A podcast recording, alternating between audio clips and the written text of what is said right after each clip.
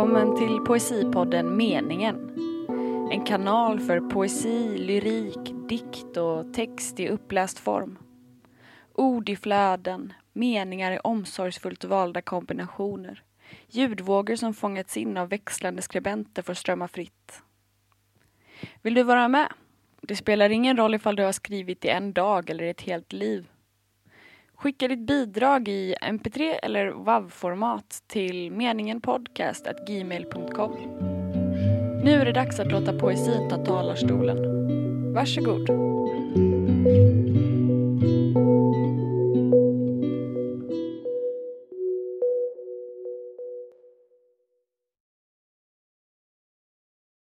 Efter natten men innan dagen en tidig vintermorgon. Svart, kallt, stilla, rimfrost.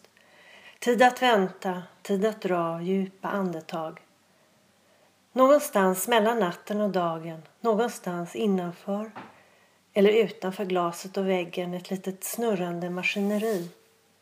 Sprött och delikat som isen och snön. Starkt och omedelbart som natten och kylan och som allt som träffar rätt och säkert. En födelsedagsmorgon, en speldosa i fjärran, ett litet snurrande maskineri. Musik, toner, melodier i mina spår, i mitt maskineri. Tillsammans med er i en stor karusell. Följ med i karusellen, lyssna till maskineriet, håll fast i manen.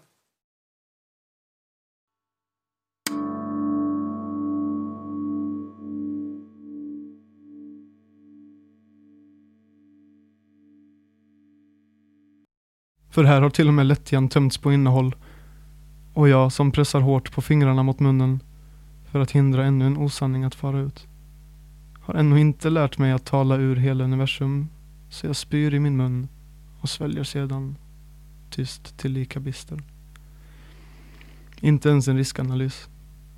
Mitt sällskap. Skapare av kontinenter. Varande omkring till lika i oss, likt parasiter uppfyller oss utan rätt av dessa känslor, gärna nära gröna sken. Det verktyg vi en tid förbrukat genom vind och våg, intill men utifrån ett barns förmåga att styra, så pass långt faret precis intill ofullkomligheten att ifall denna era faktiskt ska kunna behagas och bestå i känsla och minnen, då kommer behövas tömmas till botten likt ett vinkrus, skänkt till oss utav den villiga väl exemplifierade, långt farande vilsekomna själ som blev utesluten ur vad det då var, dömd till död i uppfattning av dess värld och uppfattad likt ur ett helgons egenskap som Gud i just vår egen. Och kanske är det därför då erfaret utav enbart faktiska kringfarande strimmor inte så lite lik taktisk anda av tid i tillfällig ägo som både syftet och reaktionen bortses ifrån.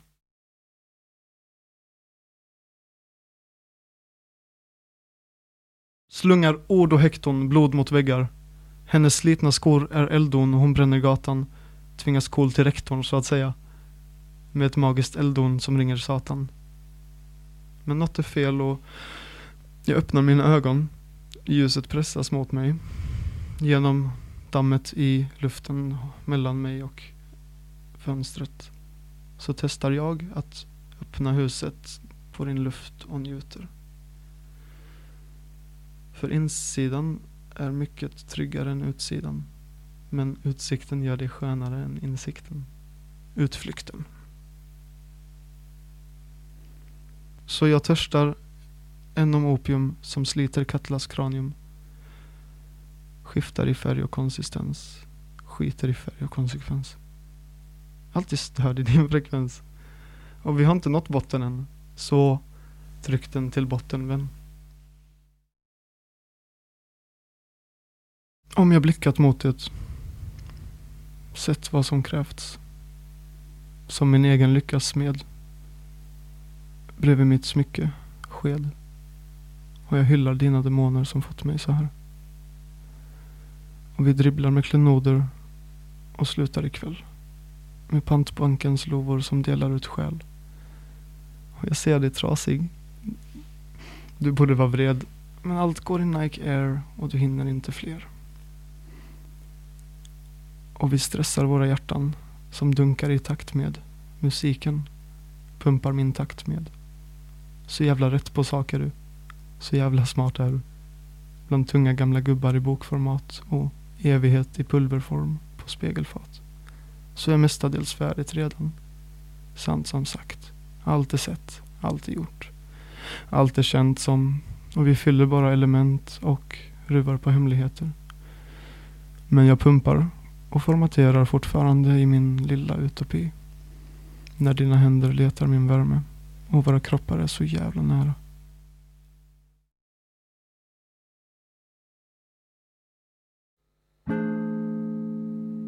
Porslinet i köket blev en förlängning av tänderna i hennes mun. Attityden väckte någon sorts uråldrig hundskräck djupt inom mig. Och jag blev osäker för första gången på kanske tio år på om jag faktiskt lyckades besegra min egen tjockskallighet genom att bara tänka med röven efter att ha underlagt mig gränslandet. Den var onekligen för fet för att detroniseras vid det här laget och jag satt verkligen fast i min tron om att jag hade makten i mitt våld och så hade hon inte svansen mellan benen mitt i allt. Min undergång blev den pragmatiska missen att helt och hållet förbise en potentiell invasion av flygande tefat.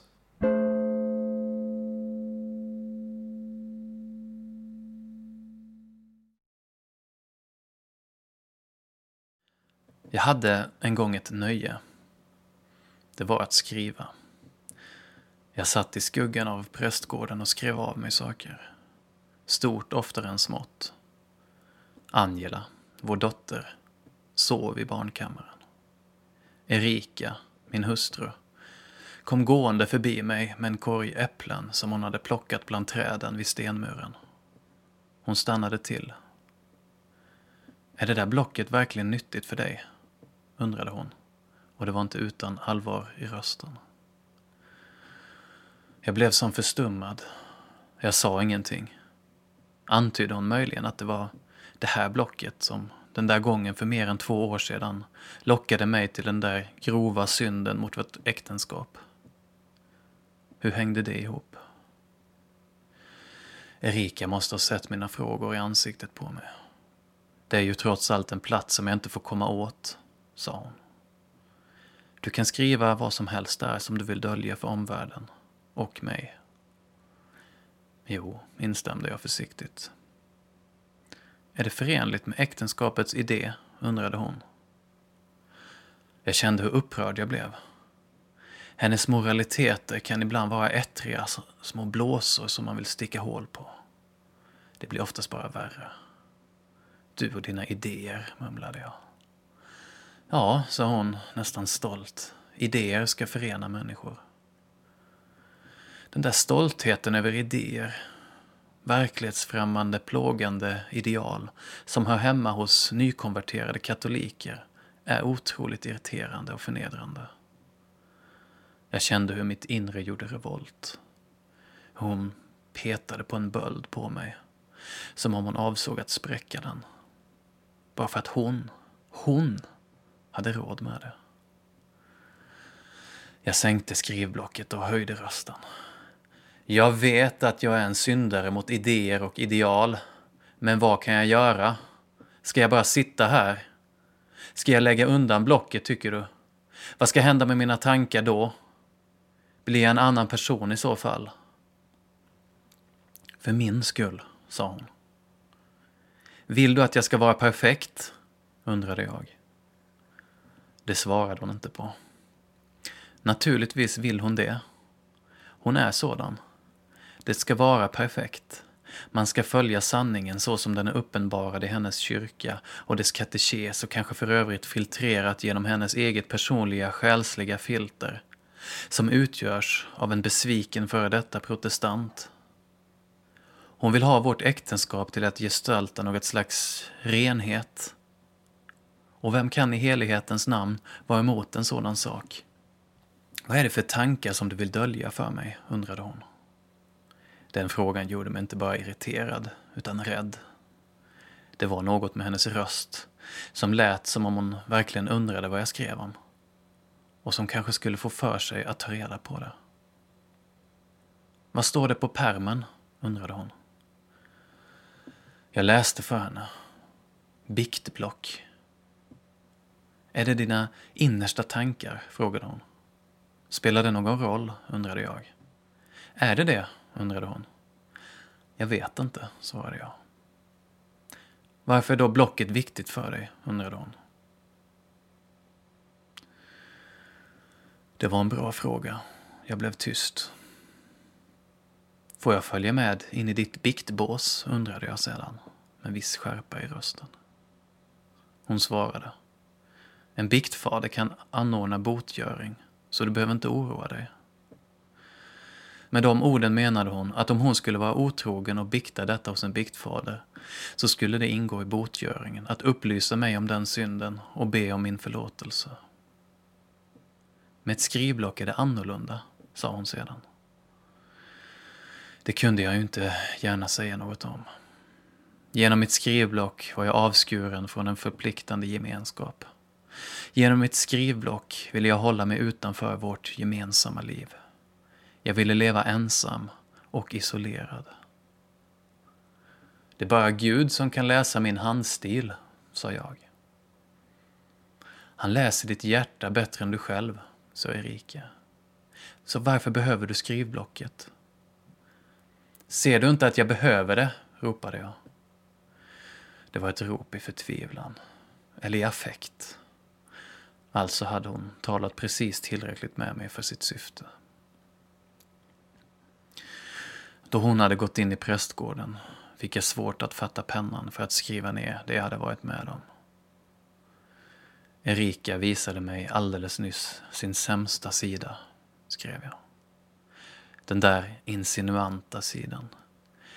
Den där renhetens perversion som ödelägger våra liv tillsammans. Fast hon naturligtvis ser det på motsatt sätt. Att jag i allt för hög grad vill leva ett eget liv vid sidan om henne.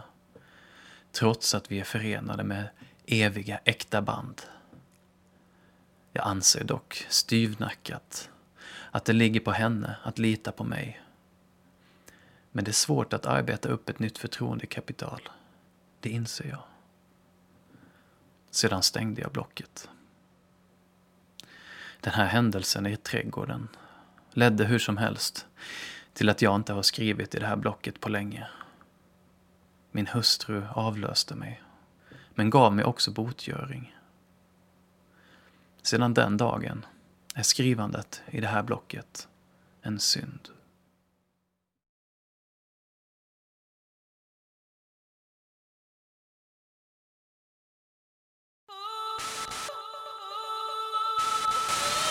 Det var en gång. Det var en gång en astronaut.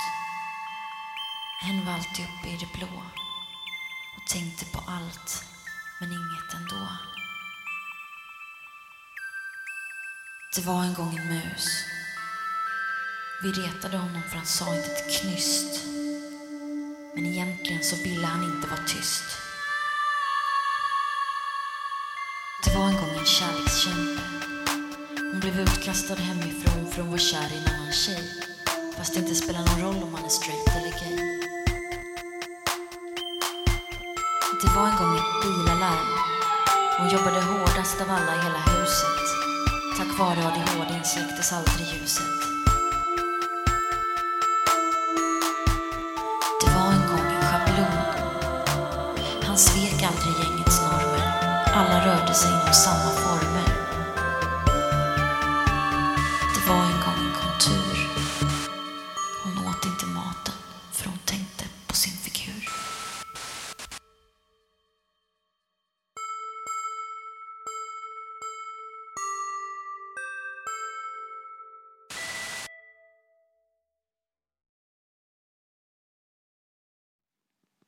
Jag tänker på dig ofta.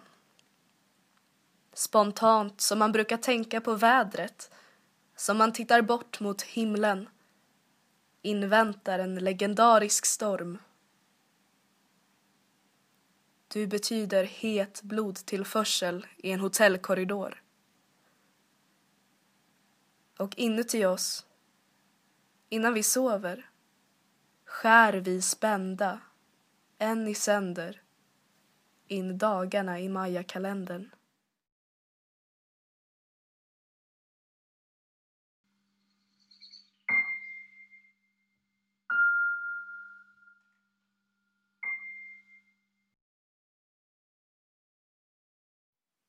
Det enda som ser mig sitter fast på mig. Känseln saknar ögonlock. Grusvägen som ett streck från mig till staketet som slaviskt följer den tomma hästhagen.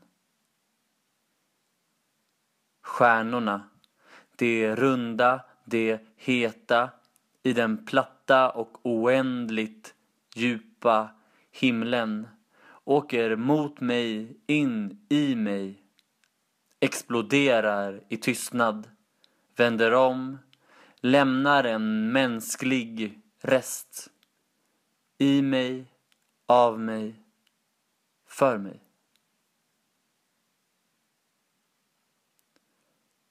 Landskapet rinner iväg bortanför den högsta punkten. Jag är förföljd av träden. De närmar sig varje gång jag tittar bort. Ljud blir trötta och svaga när de färdas långt utan öron att förädlas i. I utrymmet mellan världen och den betraktade badar jag i ett vakuum som skänker mig frihet instängt i ensamhet. Som ett barn i en kolsvart koja blir tyst för att lyssna ifall hon kan se. Vinden är tidens kalla hand. När mina ögon är ensamma om grenarnas dans är jag ensam om nyckeln till det tidlösa rummet. Delar av rumpan fastnar på bänken när jag ställer mig upp. Jag kan leva i oändlighet om jag bara vill.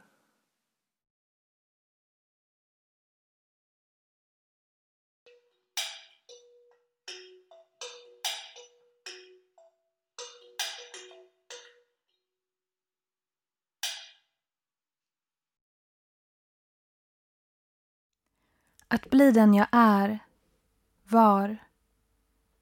Hela mitt tillstånd är en längtan bakåt, dit. Längtan till nuet, som det var. Då. Dået.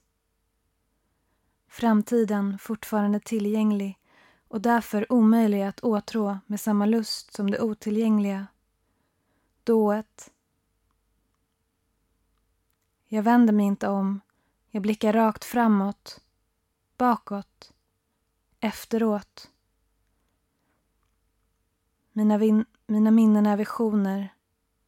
Att dyka är att falla, framåt, men alltid nedåt. Enbart det som existerat går att sakna. Enbart det som saknas orsakar längtan. Jag längtar oavbrutet efter orsaken vårhimlen, vinden. Jag längtar efter en avsaknad av längtan, som det var då i nuet. Kinden mot skaren, ännu oerfaren. När linjen skapade cirkeln och placerade mig mitt i den.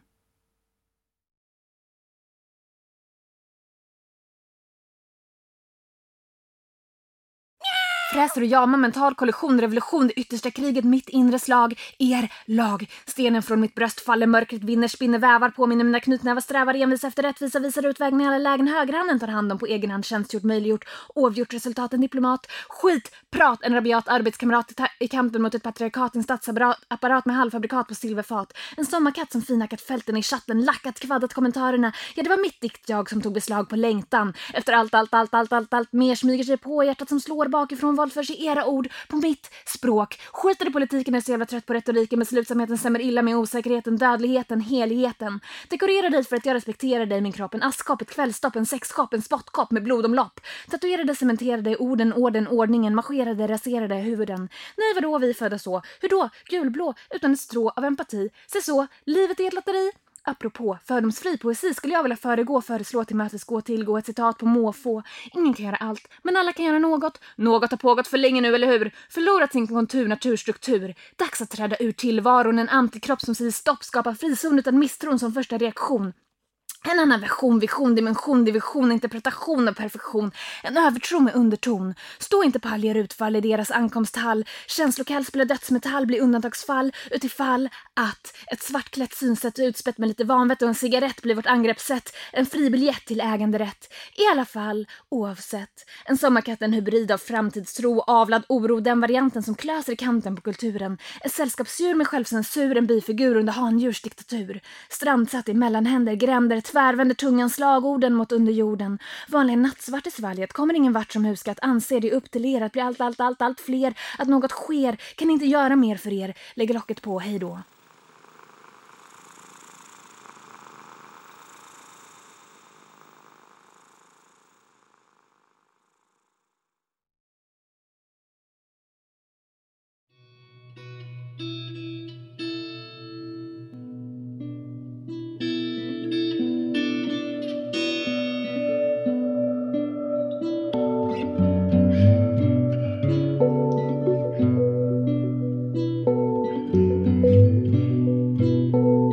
Allt vi hade att bjuda på för det här avsnittet.